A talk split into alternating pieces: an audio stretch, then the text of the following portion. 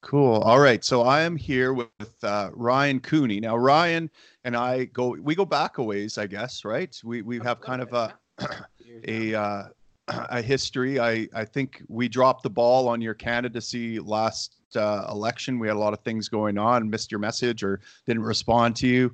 And, um, you know, we, we've kind of had a... Uh, I don't want to say a love-hate relationship, but we've had a kind of a conflicted relationship, I guess you could say. And uh, Ryan, you, ha, you have uh, you've, you've held my feet to the fire numerous times on different things. Uh, you seem to be convinced that we have some substantial disagreements in certain areas, but you know, I think we both agree that we largely agree on a lot of things, and I think you've said that. Um, and quite often, we're most critical of the people that are closest to us. You know, if there's one thing that's true of libertarians, it's, uh, you know, there, there's a joke in libertarian circles that uh, the people we hate more than liberals and conservatives are other libertarians.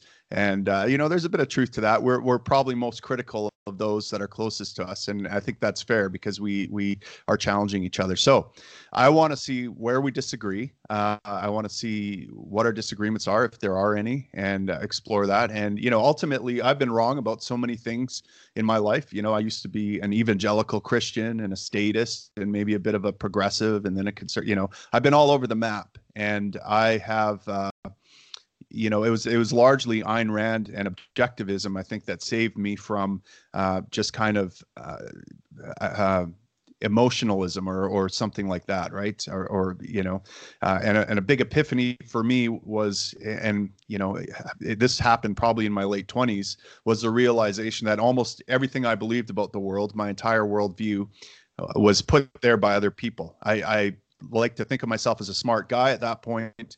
And it was very unsettling to realize that I had hadn't arrived at any of my positions about the world or my worldview uh, through any kind of thought on my own or through any kind of reasoning from first principles. It was all put there by my culture, by my family, by other people telling me things and me believing them. Uh, so that was unsettling because I felt like I had been lied to. It was also unsettling because I felt like I was a smart guy. And sometimes us smart guys can uh, fool ourselves the, the hardest, right? Um, so, uh, so I don't want that to happen again. And so to me, I, I entered to this conversation genuinely, um, as a, as a truth seeker. You know, I don't want to be wrong. I don't want to have the wrong position. And if there's a way I can tighten up my thinking or clear my thinking, I, I think that's valuable. And so, so I, I welcome you onto the podcast and onto this interview, and I look forward to our conversation. Yeah. Excellent. Cool. So Yeah, yeah. So that this is your opportunity. Um, you know, maybe would it would it be helpful to kind of lay out uh, your perspective or your worldview, and um, and we can go from there. I, I under, like you're an objectivist, but I think you you mentioned on a post that you're not really a Randian. Like you differ with Rand on a few ideas or something uh, like that. No, no, no. Or no. or no. It is strictly the fact that Randian is basically just an insult. Oh, I see. Okay. The whole point of the well, in the way I do my backstory, I guess, is doing basically exactly what you did, where it was skipping from like being raised religious and like socialist, and you know, like having all of these, oh, I'm so smart, listen to all my arguments, only to find out I wasn't really arguing anything. Uh, it was just other people's words, and so then I started with uh, what I was learning in. Or had learned in university with like philosophy, started with Ren Rene Descartes, and just went like, okay, let's start with, let's pretend nothing exists, you right. know, and like just start from the very basics. Um, and as I started building something up, I instantly diverged from him and started following this path of reality. And what I started making was the philosophy of objectivism. And when I looked mm. this up to be like, oh, did anyone else do this yet? I discovered Ayn Rand. Which right. I already knew about her, so probably a little bit circular that like I just more or less came back around to her. Mm-hmm. Um, but she wasn't anyone I read. It was just I played Bioshock, heard Bioshock was based on her. Well, then I like Bioshock, I like her. But then I dropped it for years. Then kind of made started making my own philosophy, which became objectivism, and was like, oh, uh, did anyone else already do this? Yes, she did. And it was like, oh, thank God, I don't have to write thirty books. Right, right. Okay.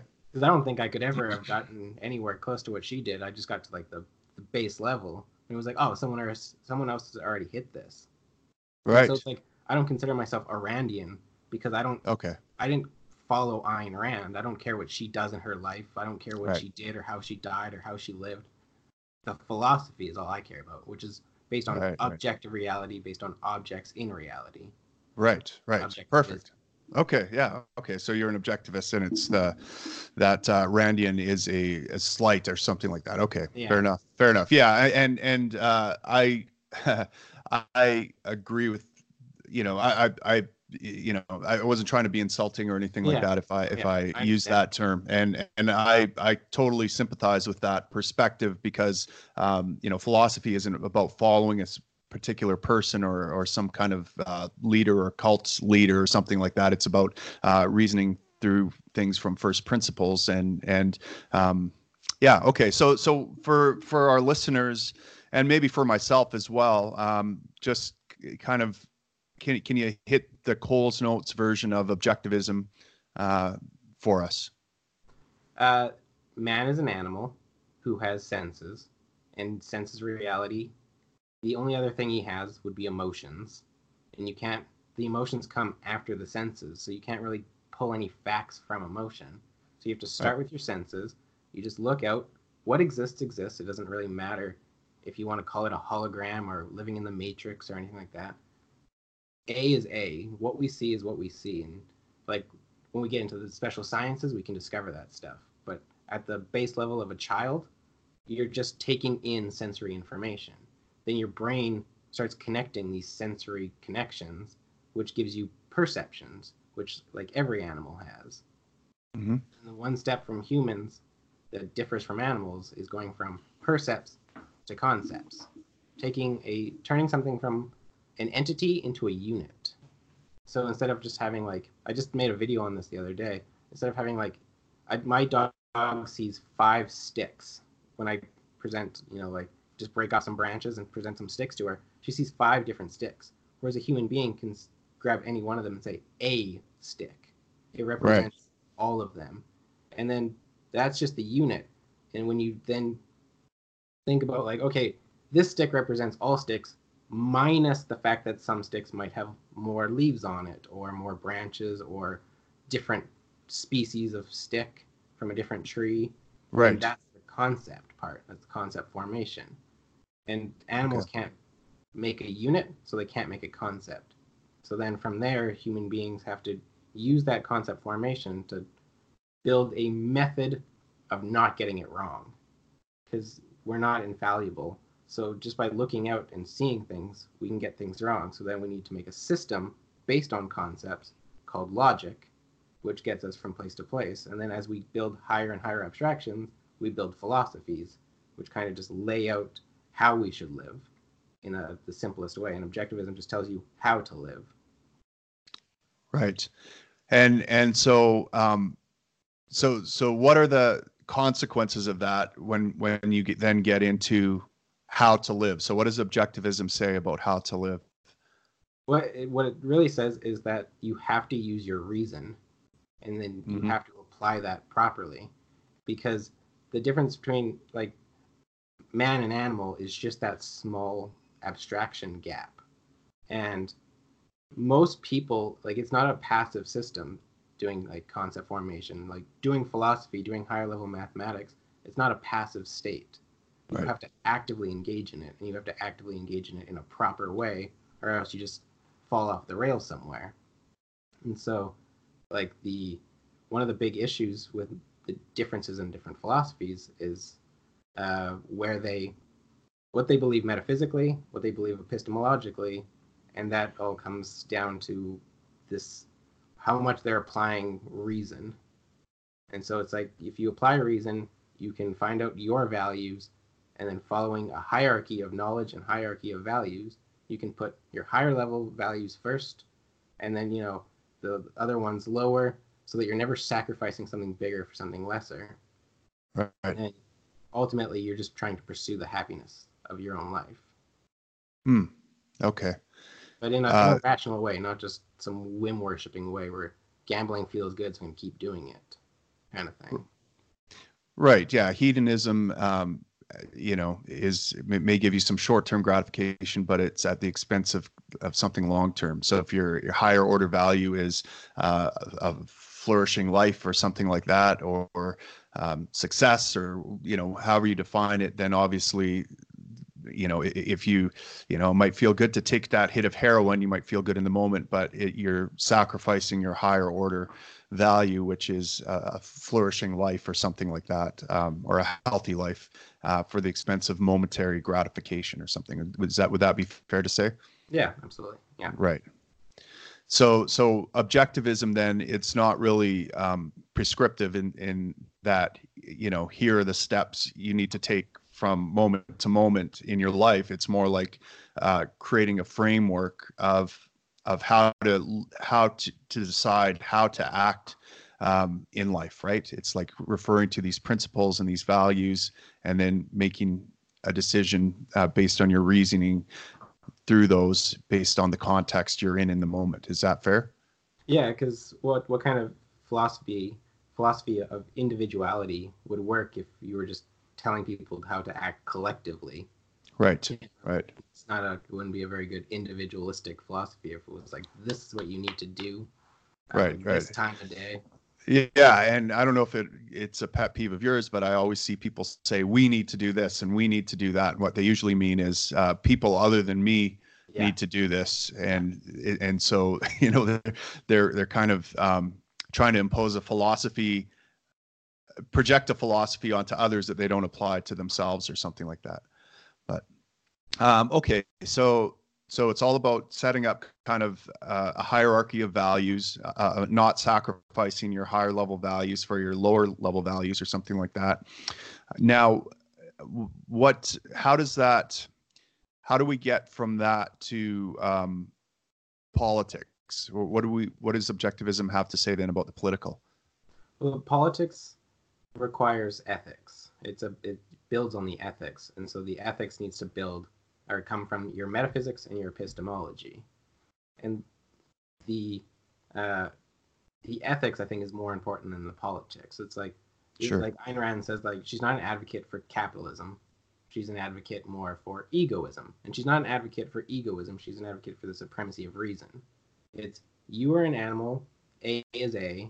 You are what you are, and the way you think is this epistemological way, and that is that you're a living creature that needs to survive.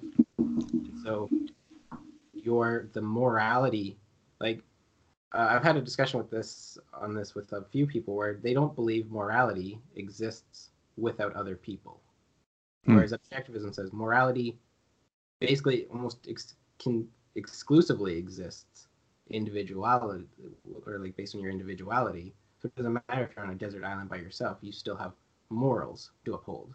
And those, right.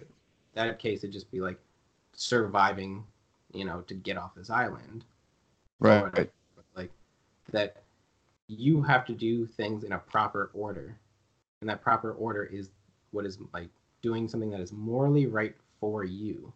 Mm-hmm. And then so the politics takes that one step and says, if we're, if we, if we want everyone's ethics to be like that, then we need to set up a system where everyone uh, has a, has those rights that they naturally do on an island trying to survive by themselves, but so that everyone has it and that no one's interfering with other people's rights.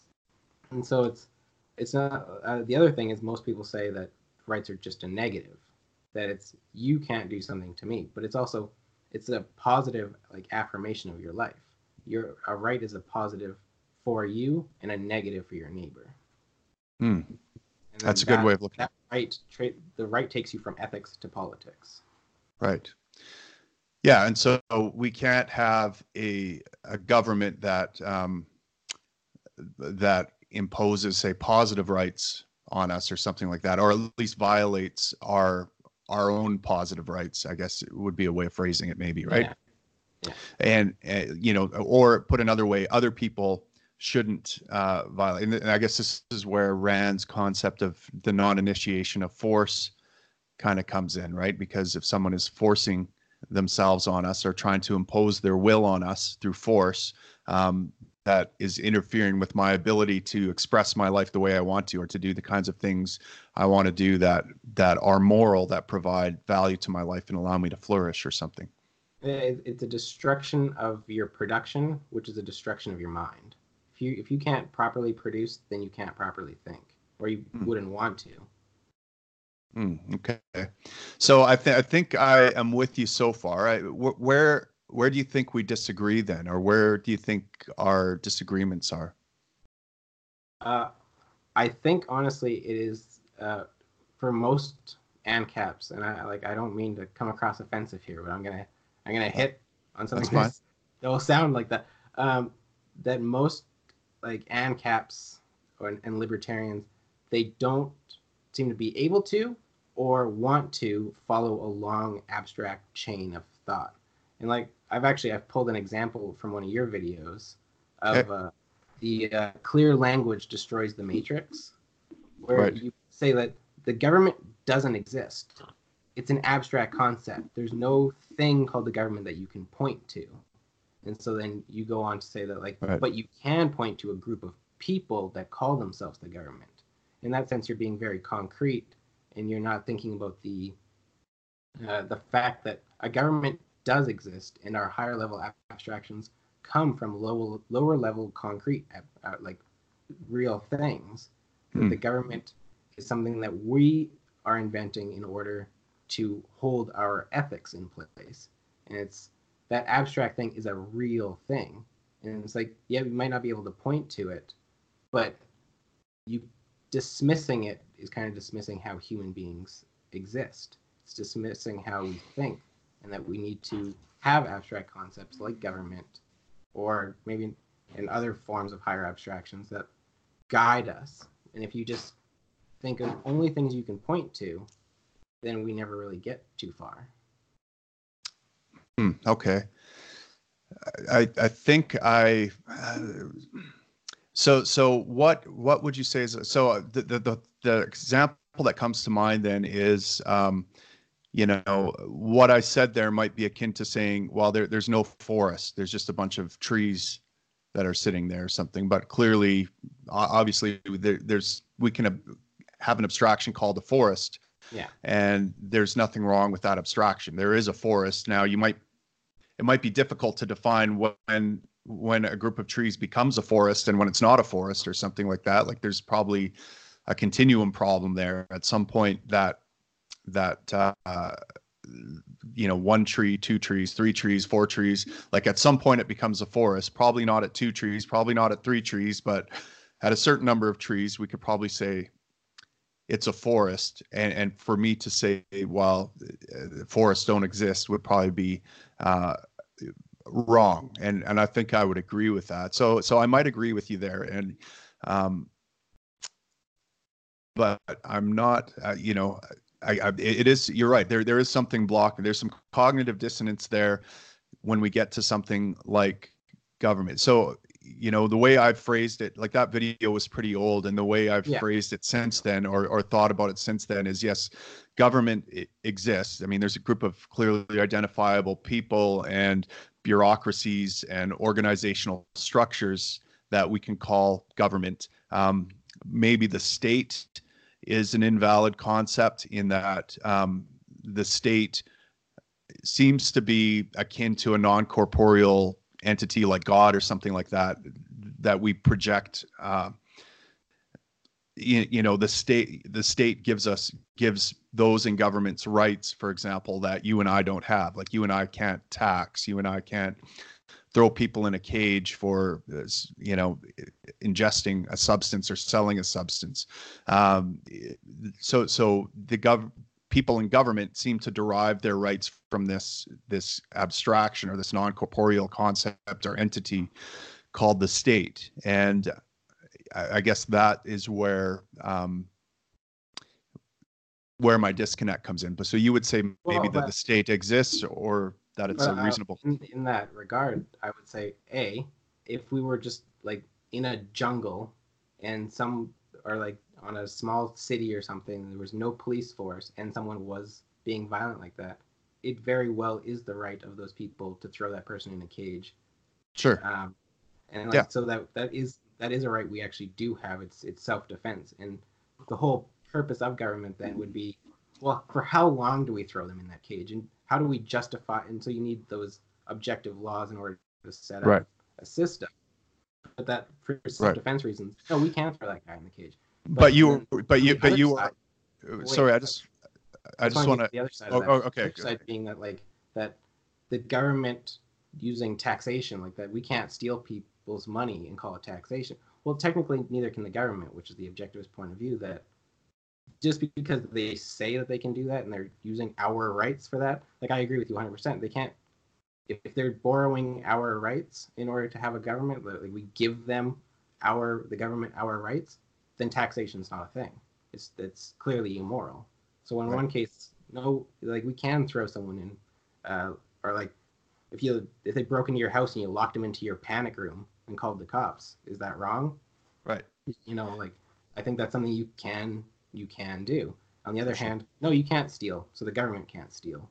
And so that's right. kind of kind of a package deal where it's the government's, yeah, we're we're we're using your rights, but then they also invent a whole bunch of other ones like that we can steal your stuff. And like sure. that's the problem with government. Yeah, and, and, and I'd agree with you. And you know, uh, that was my uh, kind of, I guess, uh, pathway in objectivism was okay. Yeah, that to- makes total sense. Like. Government is an organization that we delegate our rights to. So what rights do we have? Well, it's all the ones that you just said, right? We we don't have the right to impose our will on other people. We do have the right to protect ourselves. We, you know, if someone is violating that, we can throw them in a cage. Uh, you know, we can give them a timeout, and we can we can probably derive some objective uh, principles or rules about how that happens and and how long that should happen for, and and. And the the objective here being, I guess, that everyone has those rights, whatever we can, you know, it, we can't, it's not that a certain group of people can have rights where other people don't, or some individuals have rights that others don't. No, no, we all have the same rights. And so the rights have to be universalizable and they have to be applied to everyone, right? And and so I, so that was, for me, it made sense. Okay, government then can have the rights. We delegate that to. We have the right to use protective force. We can lock people in a cage in under certain circumstances if they're like a wild, essentially acting like a wild animal and causing destruction and, and initiating violence against people.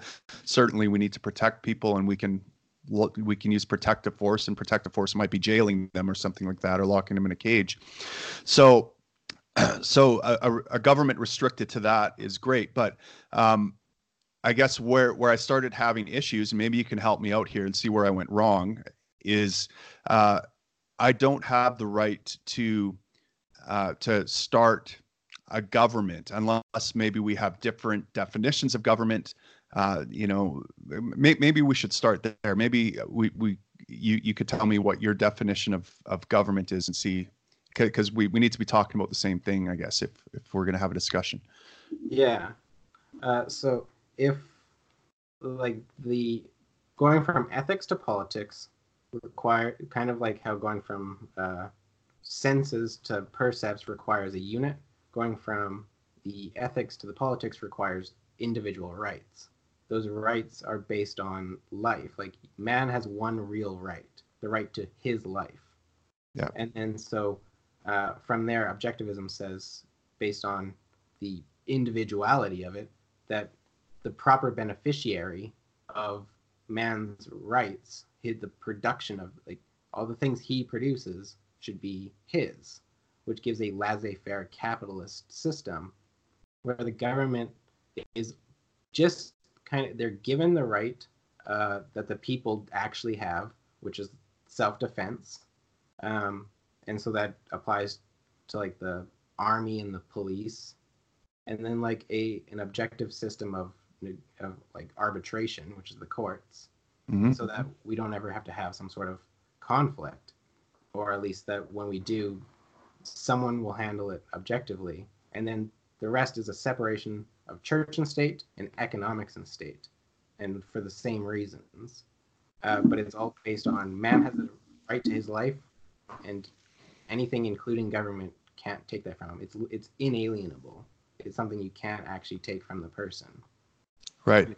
So even if you were to say you can, you're you're just like Stalin saying, no, I can. It, he's rejecting reality. So despite, you know, doing it, it's still something that uh, is wrong in the actual objective sense. And it's something that causes the people right. working under him to cease production. Yeah. So, I mean, I think we agree that a government that is initiating violence on its citizens is uh, is immoral. It's unethical, and it's uh, it's illegitimate in a sense that it, it's essentially become a uh, uh, organized criminal organization at that point. Um, the real question is, why is it immoral? And I say it's because it goes down to the fact that you, when you destroy production, you destroy man's mind. And, yes. and that, like, called the, and that's the brain drain. You know, all of the scientists that came flooding into America in World War Two were they that was the brain the brain drain going on, because those people, they needed to be able to, for their self-esteem, sure. their ego, needed to to work, and those, that place wasn't allowing it, and so it it, it just it's immoral because it's not just, oh, it's bad because people get hurt. It's immoral because you you can't even uphold your own system. It crashes after a few years. Right. Okay. Like, it's not just yeah. concretely immoral. It is. It's abstractly immoral. Mm, okay. Interesting. Okay. I'm, I'm not sure exactly what to make of that. That that that you got that. I've never thought of it that way before. I've always thought of it in terms of the individual, right? Uh, that that uh, you you can't violate the individual. Set up for individuals, then a government that eventually drains the brains and. and makes everyone just hate living, that like yeah. that abstract principle is real, and it does come down to the individual fact. Like that's that's why thinking of government as like a real thing it's is important, as a, sure. the abstract can be immoral, and that goes right down to its to reality. Right, right. Well, I, I think I look at it at government kind of like, you know, I, I differentiate government and state in the way I differentiate church and God, right? Uh, the church exists, God doesn't. Um, or, you know, maybe there's maybe there's a way of getting to an abstraction called God in the Jordan Petersonian, you know, Jordan Peterson sense or something, where he doesn't pin it down to a supernatural deity out there, but some like highest level abstraction about the mystery of the unknown, or the the principles that bind everything together or something. I don't know. I, I, you know, I have a hard time following him, but, yeah. you know, but certainly, okay. So, so, but, but let's get back to what government is, um, from an objectivist sense. You, you've kind of laid it out. It's, it's, uh, a, a night watchman kind of entity or something like that, right? That that simply protects the individual, that we delegate our our rights that we have. It doesn't have more rights than the individual in that sense. Would you, would that be fair to say? It doesn't have any yeah. extra rights or or. Yeah, like the way I like to think of it too is that it's the people like to separate the people in government and the people out of government. But an objectivist, a, like a true objectivist system where people are free to engage in that, like the option of going to war is based on the actual people and not like just just Congress and then sending people off to war, that like that each individual has, that they play a role. And so in kind of the way you see it, that like uh whereas people should be able to have guns and be able to defend themselves, and government can't step in, like those people would be part of, you know, that the the, the military mm-hmm. and like the that you have an option to join in a lot. Uh, well, there's still, you know, medical stuff, but that like the people would want to defend themselves um, down to the, like their ideological core. Right. Uh, I just, I see it as uh, a lot more connected in that way. Whereas I think a lot of people, they see, uh, it's like we delegate our, our rights and then we can't do anything anymore. Right, right. Like the reason we delegate right. is because we also want to engage in it. Yes, yes. No, I, I completely agree with that. And and and, and I, I, right, and I agree. And I, you know, I would much prefer uh, to live in a nation where people saw it almost as their as their duty to protect their wow. own rights, to to be, or not, I, I know duty is probably a, a bad word. I'm, I'm trying yeah. not to use duty or sacrifice here because I know, but I, I use them in a different word, but, but you feel a sense of, um, uh, you, you know, again, it, it comes down to, I need to do positive things to protect myself and in or and to have the life I want to live, right? So whatever you would see as that that motivation to do those things, like I need to be highly motivated to do those things from, you know, based on reason, based on, um, you know, that A is A in my life and my reason are, are the way I, I flourish in society. I want people to be able to, or or to express a high level of motivation, let's say, uh, to to protect their rights and and to be part of uh, a group of a, a larger group of people that are doing that, which is why I, I uh, you know, I, I kind of like some aspects the the Swiss system, right, where people um, uh, spend some time, um, you know, I guess, contributing to the nation in, in a sense, but why well, I, I, the thing I don't like is that they're conscripted to it, but I would, I would love to have a, a nation where people, um, where, where people feel motivated to, to serve and protect, um, themselves by protecting the group or something like that. Um, so, so I completely agree there. I, I guess the, the thing that I have a hard time wrapping my brain around is, um, Uh, I, I think maybe it's it's a differentiation which what government is and it isn't, right? So so let's imagine a, a, an island, for example, and and a bunch of people shipwrecked on this island. Sorry, I just let my let my dog in. She's trying to uh, uh, sniff through the door. No worries. Um, so let let's imagine an island where a bunch of people are shipwrecked. This becomes our new home. And there's obviously going to be conflict and people fighting over resources. We need this objective framework of uh, ethics in order to, to get along peacefully. There's rivalrous resources. We need, need a system to determine uh, what I own, what you own, for for um, for there to be peace on the island. We also need a way of arbitrating disputes, and we need some objective uh, arbitrator of those disputes. Uh, we need to be able to protect ourselves. So, what? How would government? How would you see government forming in that situation? What would it look like? Would it be uh, democracy, where where people say, okay, we we want this guy to be our leader, and he's now the government? Or how how would you see it working?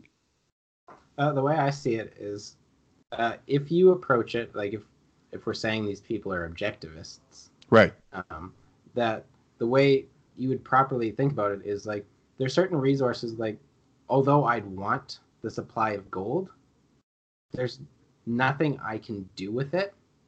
And so personally, myself, although it'd be nice to have a big pile of just raw material gold, I know for a fact that one of the other people on the island might be able to actually fashion it into something. Mm-hmm. And that would like, so to me, as an objectivist, I would want to basically take my hands off the gold and say, um, just because it's scarce doesn't mean I want it. What I want is what can be made from it. And that because I want to, and what I want to produce, uh, you know, might be something along like gathering coconuts or something and making different like fancy drinks for people on the island. And so if I can do that, then I'd be happy doing that. And but I wouldn't want anyone uh, then taking the coconut trees that I planted, right? Right. And because that's part of my production, it's part of my survival. And so if everyone had that kind of attitude where it's uh, the we are producing for ourselves, for our own good.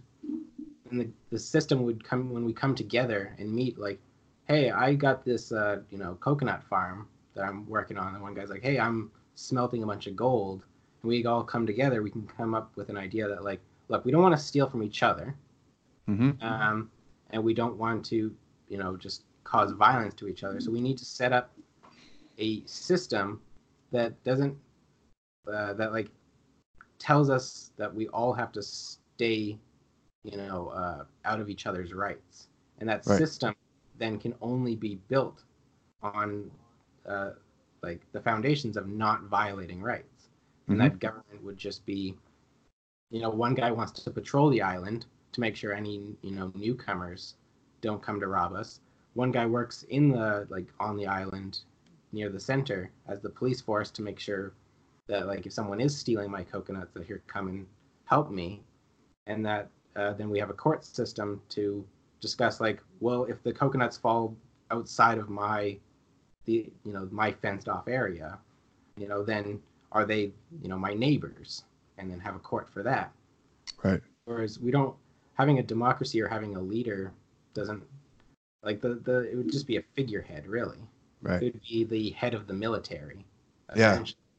Okay. Okay, cool. So, so I, you know, I'm having, I've got to admit, I'm having a hard time finding any, any disagreement with you. We, we have a group of objectivists who, uh, who fall, who, who subscribe to objective ethics, um, understanding that, uh, understanding a basis of property rights, understanding that there's a marketplace here and that we can trade and that it's in our best interest to have peaceful and that, that it, it would be great if some people patrolled from, you know, there might be some criminals in our midst. It would be, you know, so someone stands up and says, you know, I, I'm an expert at using force uh, uh, protectively.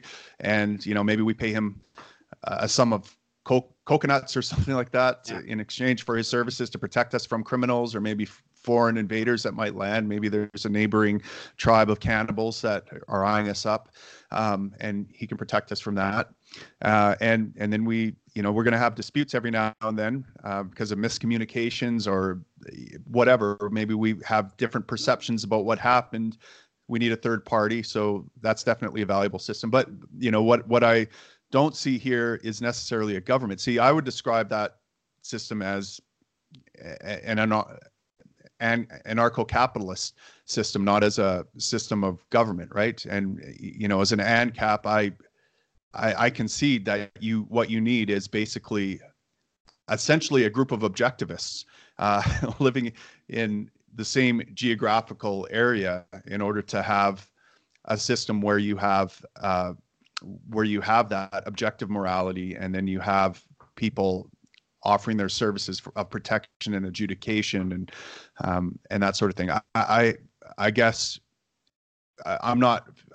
If we call that government, then I'm cool with that. I, I I don't see that as being anarchy in that there's a ruler imposing themselves on us. So I, I have to call that an anarchy or something like that. Well, I, I guess that really depends on what you're actually defining as. Like you're using the like anarchy as like the no leader. Right? No ruler, yeah. And no ruler. Yeah, yeah. But like, uh, epistemol or not epistemologically. Um, but but but most people the, conflate. It, word, the, it comes more from like order than it does mm. from just ruler. Okay. So like the no okay. Greek ever said anarchy, and right. so like when they did have when they were using the word like archy, it wasn't about uh, whether or not they should have no leader. That something that never even popped up in their heads. Uh, so it was like the, the I feel like that term's it's one of those ones they just people have redefined the Latin in order right. to like I saw one uh, actually it was on one of your videos where a lot of people were commenting that like gov means to control and ment means mental and it's like no ment doesn't mean mental right, right. Yeah. It's like same thing where it's like the archy doesn't mean ruler necessarily and if it did it's not the way that the word was intended. And so like that right. anarchy to me I see is more, well, the way I see ANCAP is today's society between Canada, America, Mexico, Europe, all of those countries. Those are individual countries with their own different rules, working together, trading, sometimes going to war, sometimes not. And that, that our global politics is ANCAP. And then each individual country is their own mm. uh different sector, Republican, Democratic, things like that. Mm, like overall, I see the world as ANCAP. Right, right. I always talk about like in an ANCAP society, if one guy wants to be the police for like in our island, one guy wants to be the police, the other guy wants to be the police. He wants a set of rules that are like this. He wants a set of rules that are like that. We're just going to split the island in half. We're we're just be like, okay, well, let's just right. if you come on this side, this rule applies, and that's just international politics. Right. Yeah, that, yeah, that's a fair point, actually. I, I never thought of it like that. Um, yeah, now, now let's say on that island, you do have two people that both want to provide uh, policing or, or those protecting services, um, you know, but they they basically, but but they're both following the same objectivist rule set, right? See, so so I would say if one person has a rule set where they're now violating individual rights, right? Um, we no longer have what could be called an anarcho-capitalist island. We now have someone who's essentially imposing their will. Maybe they they call themselves the government or the state, and say and use propaganda and say you you need a leader that is controlling this. And yes, that, you know, I'm going to have to have a few special rights that you guys don't have in order to make this happen. Uh, now now what we have is a government, basically. And that's what I don't want, right? I don't. I, so, so I think what we have here is maybe we're using terms differently, um, yeah, because because I don't think you would disagree with me that if if two or three people popped up and wanted to be competitors in the market for protection, as long as they were not violating individual rights and as long as they were following the same objectivist rule set, there would be no problem with me paying money to one guy that I thought was better versus another guy who I thought wasn't quite as effective as this guy or something. Would that be fair? Um, it's there's kind of a package deal in there, where it's like in the one in one sense, I basically I have to agree with you because part of it's correct, but the other part there's there's a package deal which isn't quite correct, which is, say, in an objective republic, we just call those individual places that pop up sheriffs. But what sure. they do is they follow the like the United States' republic laws, and so like you can pop up a bunch of sheriff's offices anywhere you want, really. Mm. But um, once you, uh, here, I'm gonna close the door for a second. Sure.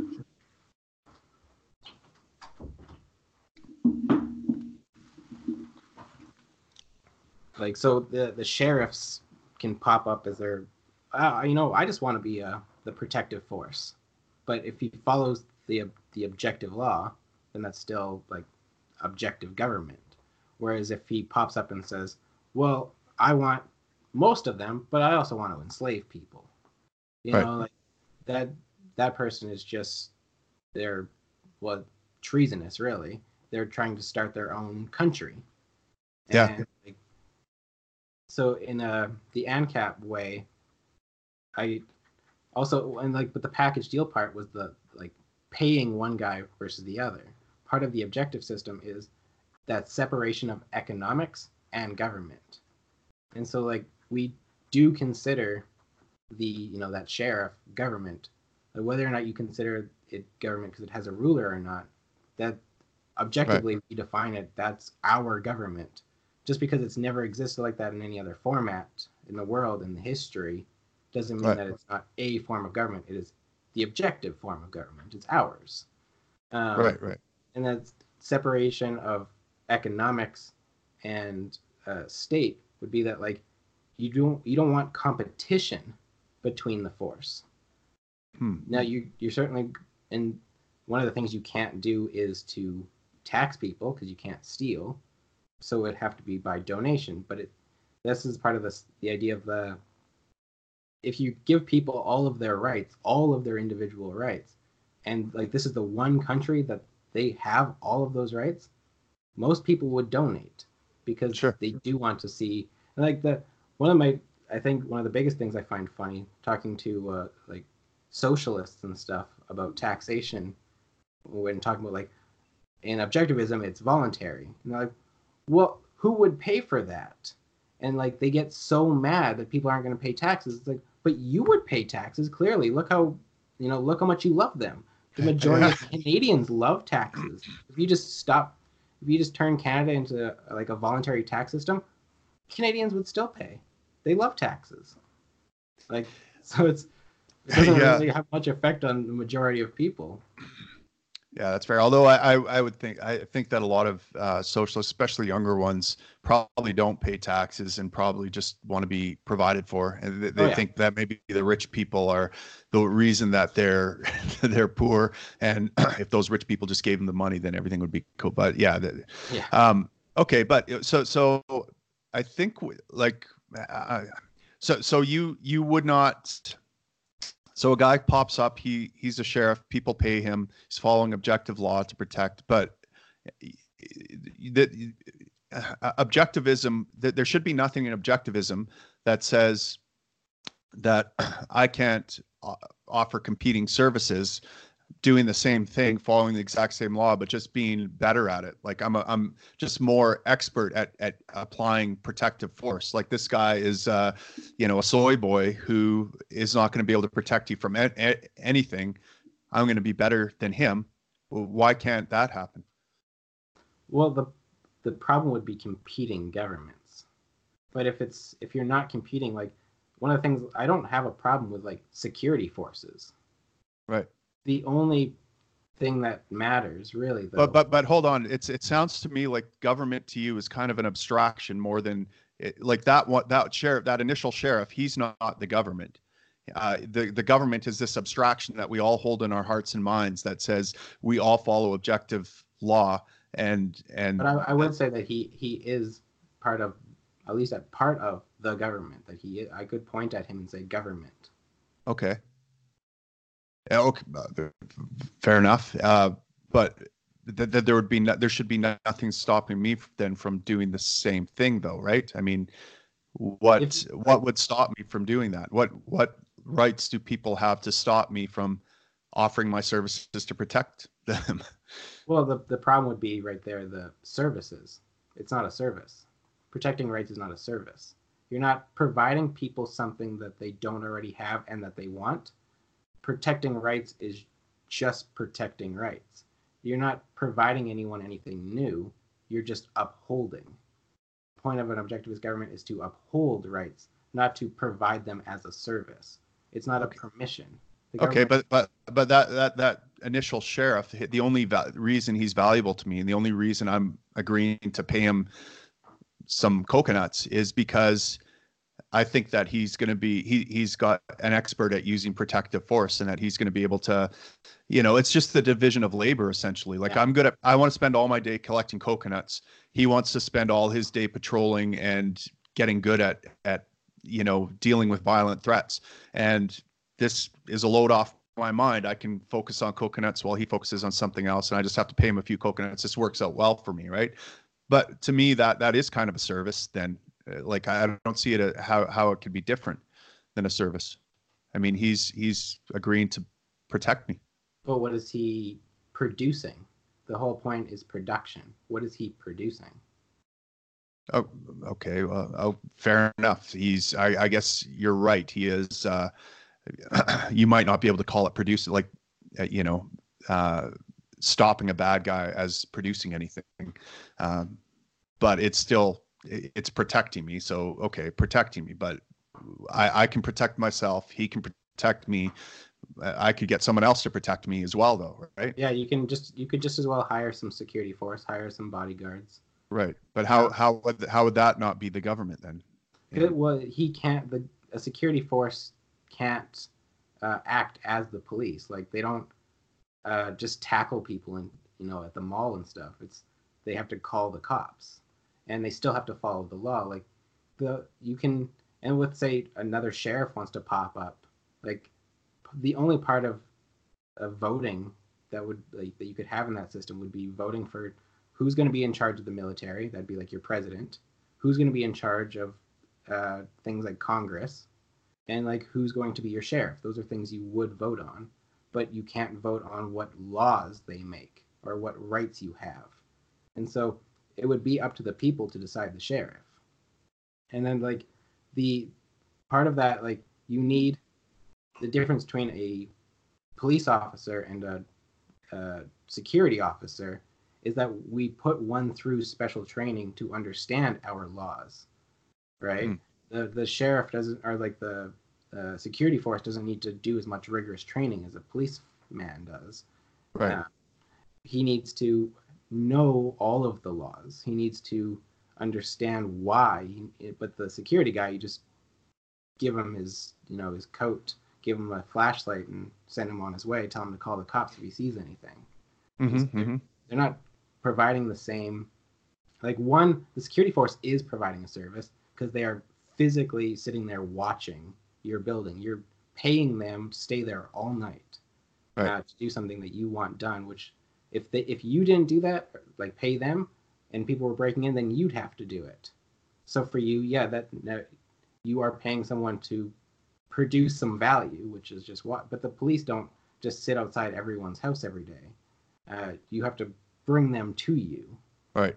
Right, and so it's and it, just those those small differences between them, but like all those groups still have to follow the law, and no one can come up and say, "Well, I'm a security force that doesn't want to follow the law." That person would go to jail. Right, right, yeah, of course, um, yeah. I, I guess where where I'm ha- having trouble connecting or, or uh, figuring out is why someone else couldn't start a uh, competing police force, right? Like maybe like go through understanding of the law, all those kinds of things, but just maybe they th- they think like the police police we have are are incompetent. Like they they understand the law, but they they are too weak to enforce it. Um, and and so uh, I see a, a market opportunity here where people maybe will pay me the money that they're currently paying those other people to do the job in a better way than those people are. I like, say, uh, yeah, I'd say that, that A, that's not necessarily market, but B, that there's nothing wrong with that. That is just running right. for election of like, I want to be the new police chief. That's and yeah, but what, what, what, why would why would why would it should it matter what people vote for? Like, it shouldn't it matter what people pay for? Isn't that the thing that uh, like in, like in like case, how is how is voting? For, well, you're paying you're paying for. Like you want you want people that understand objective law and that can enforce it, you know, because we need to do something with criminals that they need to be dealt with, um, and we need to do something maybe with foreign invaders or something like that that that want to impose their will on us. And so I would happily pay for someone to uh, to protect me from that, to, protect, to uphold my rights. And I just think that this. These people over here, this group of people is going to do a better job than that group of people. So I would rather pay them the money. And, and I don't really care how my neighbors vote or what their opinion is on the matter. Like th- these are my rights we're talking about. So why should anyone else's opinion about this matter? Well, it, it really just comes down to whether or not they are competing governments, really. Like if, you, if you're just hiring a security force or like a, a small little militia or something, but you're not going to war with your own country. Yeah. Then, uh, basically, you've just hired bodyguards, right? Well, how is that different than, than your conception of government, though?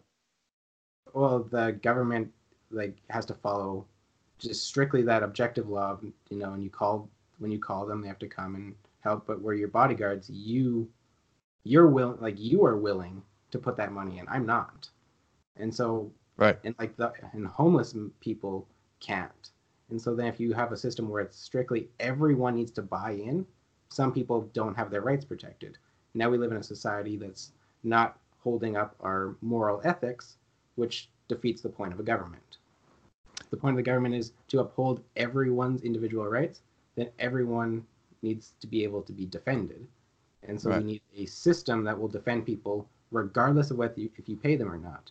But if you're if you're someone who wants to pay for extra protection, that's on you. Go ahead. Maybe even in that system, you can you know donate and you know, get a few police just to come watch your house for a few hours. But ultimately, it's you're you're just paying for their security. You're not paying for police. You, but, you, but but but what you're saying is I can't pay. I'm I'm prohibited from paying for for a competing government, even if it follows the same objective. Law as the government that you're paying for. Well, how it, how is that even possible, really?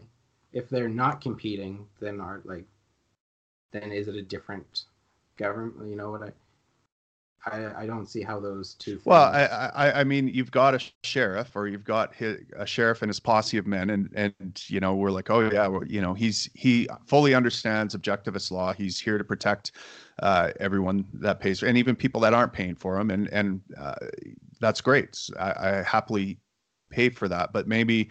He, he isn't doing a great job anymore. And, um, you know, I, I, I see a, an opportunity here to provide the same service, and, you know, I can get payment from, you know, some people agree to pay me, and I, I operate in exactly the same fashion as that sheriff and that group of men that we were calling government. Uh, th- there should be nothing prohibiting me from doing that. Yeah, right? I don't, if, as long as you're following the same laws, and say, right. maybe at, at most, like there's just a, you got to go to Ottawa and sign a little thing that's saying, look, I'm setting up a police force, you know, here in town, you know, or just send them an email or something, and like have some credentials at most. But I don't, if you're following all the laws, you're not competing, then no, I don't like, I don't see much of a problem with that. But it's, right. the, okay. it's the fact that you're, that you'd still need to get it by donation. You'd still need to, yeah. And people would still need, people would need to know that you are government, that you're not just some guy that's uh, going to pretend to be government, take in all those donations, and then never do anything. And so, like, you still, you know, there'd be the, you know, your obligations.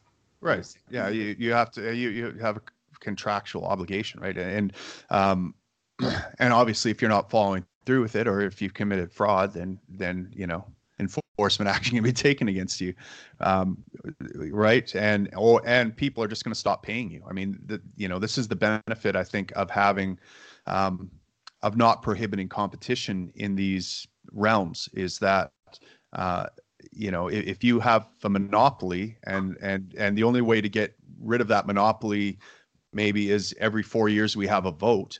Um, well, that doesn't serve my my rights. I mean, if you're doing a crappy job of protecting my rights, I should be able to, um, you know, hire someone else that can do the same job that you're doing, or do whatever it is that you're doing that we're calling government, um, from my perspective. And again, you're right. Like uh, that, whatever that government is, it has to be restrained to that which you or I could do. Like it, it can't do more than that. It can't. Yeah.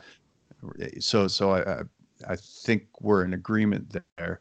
Um, yeah. And, you know, the beautiful thing about, uh, about this too, is that like, there's what you could call free riders in the system, right? Like you, generally it would be the, what people that are wealthier that have a, a higher interest in paying for these, uh, for government, right? What we're calling government yeah. here, in that they have the most to lose in a sense, but yeah. the people around them benefit from that, even if they're not paying, because, you know, to do geographical defense and protect from criminals, you have to patrol the area around those rich people as well. I mean, th- this kind of reminds me of when Kanye West, during the wildfires last year, hired a private fire department to protect his house, but it's it also protected all his neighbors as well, because in order to protect Kanye's house, they had to sprinkler all these other houses. It created a large buffer zone geographically to protect them from that. So it, it's kind of the same principle. So even though Kanye was paying for it, and gladly paying for it, his all his neighbors and less well-off people in the area benefited by having uh, that protective force there. Yeah. Cool. Yeah. All right. Cool. Well, I I I'm not sure we have uh, huge disagreements everywhere here. Like. Um, You know, I, I certainly agree with it. Like, I, I would never want to, you know, I, I you know, I, I wouldn't call what we have now in terms of the anarchy of nations, where where there's no overarching one world government imposing its rule on all nations. And so, you know, individual nations could be said to be in a state of anarchy. I, I would not call that uh, an anarcho-capitalist system, because it doesn't have... Uh, essentially an objectivist rule set underlining those relationships and each of those um, individuals. So let me ask you this. Um, the, could, could it be said, you know, e- even if, so let's imagine this island where we have an objectivist rule set, everyone following that, but, but in certain homes, uh, it, would we, what would we call a, a family or a, a household? Um, that is, what, what's a proper way, I guess, maybe to be uh, a father in an objectivist sense? Like if I'm, uh, how should I treat my children, my wife? Like, obviously I can't violate their individual rights. If I do, then I guess um, this government has a right to, to protect the rights of, of family members in that household, right? That, that I'm uh, abusing or imposing my will on, but I, I guess so does everyone else. Um, I don't, I don't know where I was going with that. I was trying to, to, to draw a kind of a, an analogy between a bunch of nations that are in a state of anarchy to each other and not following objectivist laws to what happens if you have maybe road, like would a household be almost like an individual nation or mini collective in within this kind of objectivist framework or something. But again, there, um, yeah, anyways, I don't know where I was going with that. Yeah, I'd say well, like, uh, that not, not really, just because that they could be like a collective group, but that the point of objectivism is, you know, that you're doing things. And so actually it popped up earlier in our conversation where you're talking about, you said that like to protect yourself, but it's, life is more than just protecting yourself from danger. It's about enjoying mm-hmm. life. Like if you, right. It's, if your life is just about not suffering, that's not a good life. You want right. to actually flourish. Mm-hmm. And so like part of family is uh, a lot of different philosophies like altruism say that it's uh, you gotta sacrifice for your family and things like that. But if you truly loved your family, anything you do for them is not a sacrifice.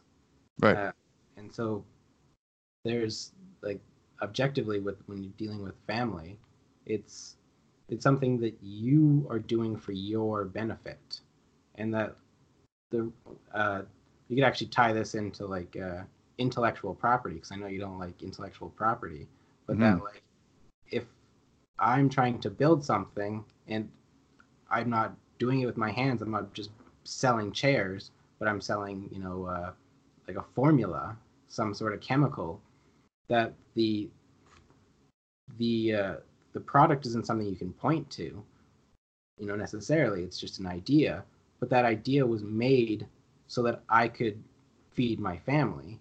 And if I'm, if that's taken away from me and just anyone can have it, then what was the point of me ever thinking it in the first place? Uh, it's part of my, like, I was trying to survive, and just copying and pasting my work, uh, which takes that, you know, takes that away. And so like, part of your, you know, just existence is producing either mentally or physically in order for, for you to survive as happy as you can. Most of the time that's in, you know, helping out your family or your community or whatever collective you might like. But if you're sacrificing for that collective, then it's not really something you even, like, do you even actually enjoy it? You know, if, right. if you're actually you, if going to the movies with your wife is a sacrifice, are you really enjoying spending time with her at all? You know, so it's like part of life is not, it's not sacrificing. And so to, if you want to have a collective where it's just your friends or your family or your community, that's fine. But if uh, there's part of that objectivism, what I was talking about with like the whole nation and that, that feeling rather than just, you know, passively, oh, give the government something to do, that it's you're engaging entirely into it, that like you want this government because it's the best thing for you and your family, and you want your family this way because it's the best for you and your family. Uh, and I think that's like the point of objectivism, is just human flourishing, right, from from individual to family to government. Right. What what do you make of people who say that um, Uh, you know, I, the best thing for me and my family is to have uh, an ethno nation or something like that, or, um, uh, you know, that, that make a lot out of uh, race and culture or something like that. Uh, uh, talk maybe a little bit about how that might accord with or conflict with objectivism. It, it totally conflicts with it, because it's it's one of the most, and it's one of the things that actually drives me nuts the most when, as a pet peeve, when people are talking about like Ayn Rand. One of the things that you hear, things are like, a, she's a Nazi sympathizer, that she was racist and stuff. She's got an entire like essay about how the those are the most disgusting people in the world, mm-hmm. because human the quality of a human being is being a rational animal. It's not what color are you, and uh, anyone can produce value to your life. And so just to exclude someone based on the color of their skin is to it, it it's harmful to you. Like, you don't realize how much you you're actually you are then sacrificing by making some sort of ethno state. You're not. It's your culture's not right. the only thing that invents things. Right, that. right. So it's. it's well, I, I, yeah, I, I I often point uh, ethno nationalists to uh, First Nations, right? I, I like, I I have uh, a friend uh, on a reserve around Fort McMurray, and and you know I, I noticed that like. Each me- member of the band gets a house based on how well they're behaving in the eyes of uh, the the chief or council of the band, right? So they get their and but they're they don't own the house; they're yeah. given it, and they they're not able to use it as uh, leverage to get an education or to sell it to someone. I said, wouldn't wouldn't it be great if you guys were able to own, like, have private property rights here? Like, why aren't you guys fighting for this? You, you, shouldn't you own your own home and be able to sell it and use it for your, your own flourishing and better? And he's like, well, you know, the, the danger there is that maybe someone would sell it to uh, a whitey or something like that. And then we would undermine our culture and our, yeah. So, so I completely agree. I mean, the only way to, to hold on to an ethno state is to undermine property rights and undermine individual flourishing, because if I can't sell my property property to whoever, whoever I damn well please, um, because they, they don't have the right blood quanta or the right genetic profile or something for my rulers, and I I have no rights. Um, yeah, it, and, it comes back to self-esteem and egoism too, that like, if you don't own that property, then what's the point of, of keeping it? Right. You know, and if, if it's just given to you, then did you earn it? Are you worthy of things actually? Or, you know, like, then it this comes down, it starts, that's part of what I mean with like, that your abstract ideas of like how government or ethno states and stuff should work, it crushes your mind. Because it's mm-hmm. like, well, I just want people to give me a house. Then you get a house, or you just get the job, and then you're like, well, did I get this job in this house because I'm awesome? Or because people think I suck? You know, and then like, right. if I suck, well, you know, should I even continue trying? Should I produce anything? Should I continue living? And like, the same people, like the natives are having a problem with property rights, and they're having a problem with suicide. Well, they, they have no self-esteem. You're just, if you just give them things, and then you can just equally just take them away, there's no reason to produce, because there's no reason to live. And yeah, like, it, cr- it crushes right down to the core. Crushes the human spirit for sure. Okay, cool. Well, I, uh, you know what, I, I think maybe we'll call it there. I, I you know, I think we, uh, we mostly agree on things. I, I don't see necessarily uh, huge disagreements. I think, you know, we, intellectual property, well, I like to call it uh, government granted monopoly, is a, is a maybe something we could uh, talk about later, because I think that's a big, bigger subject. Um, but um, yeah, I think uh, you, you've definitely caused me to think a little bit differently about a, objectivism. The, you know, the idea of um, of your mind being involved here, and and you know that that idea of crushing, you know, crushing your spirit and your mind um, through violations. That's a way I couldn't, hadn't really looked at it before. Um, and also also this idea that, you know, and, and like th- this is something I realize where where I think libertarians have a bit of a shortcoming, is that we have constantly preached for so long about negative rights, about my rights, my rights, you know, and coercion, but we have failed to uh, ad- adequately address the other part of liberty, which is kind of personal responsibility, which you talk about here in terms of your ability to produce those positive things you do in the world that caused flourishing, that give you more choice and more uh, capability in the world. That that is ultimately why we want to be free of violent coercion. Um, but we we we never talk about that. And so a lot of times I think we get um, we kind of get t- tagged with this libertinism, uh, you know, and I think it's a fair way to characterize us sometimes when all we ever talk about is we want to be free to do all the drugs we want and have no obligations at all. Well, of course, there there have to be obligations to yourself, or or I guess that's maybe a wrong way to put it to you, but but you you you have to do positive things in the world. You have to have responsibilities in the world to have freedom. And so uh, I think that's that's a great thing. Um, that, that's a great part of objectivism, and I think that libertarians could uh, learn a little bit there and, and do uh, quite a bit more to promote personal responsibility and and being a better version of yourself rather than just being a degenerate kind of drug snorting, uh, you know, hedonist or something like that, which is often how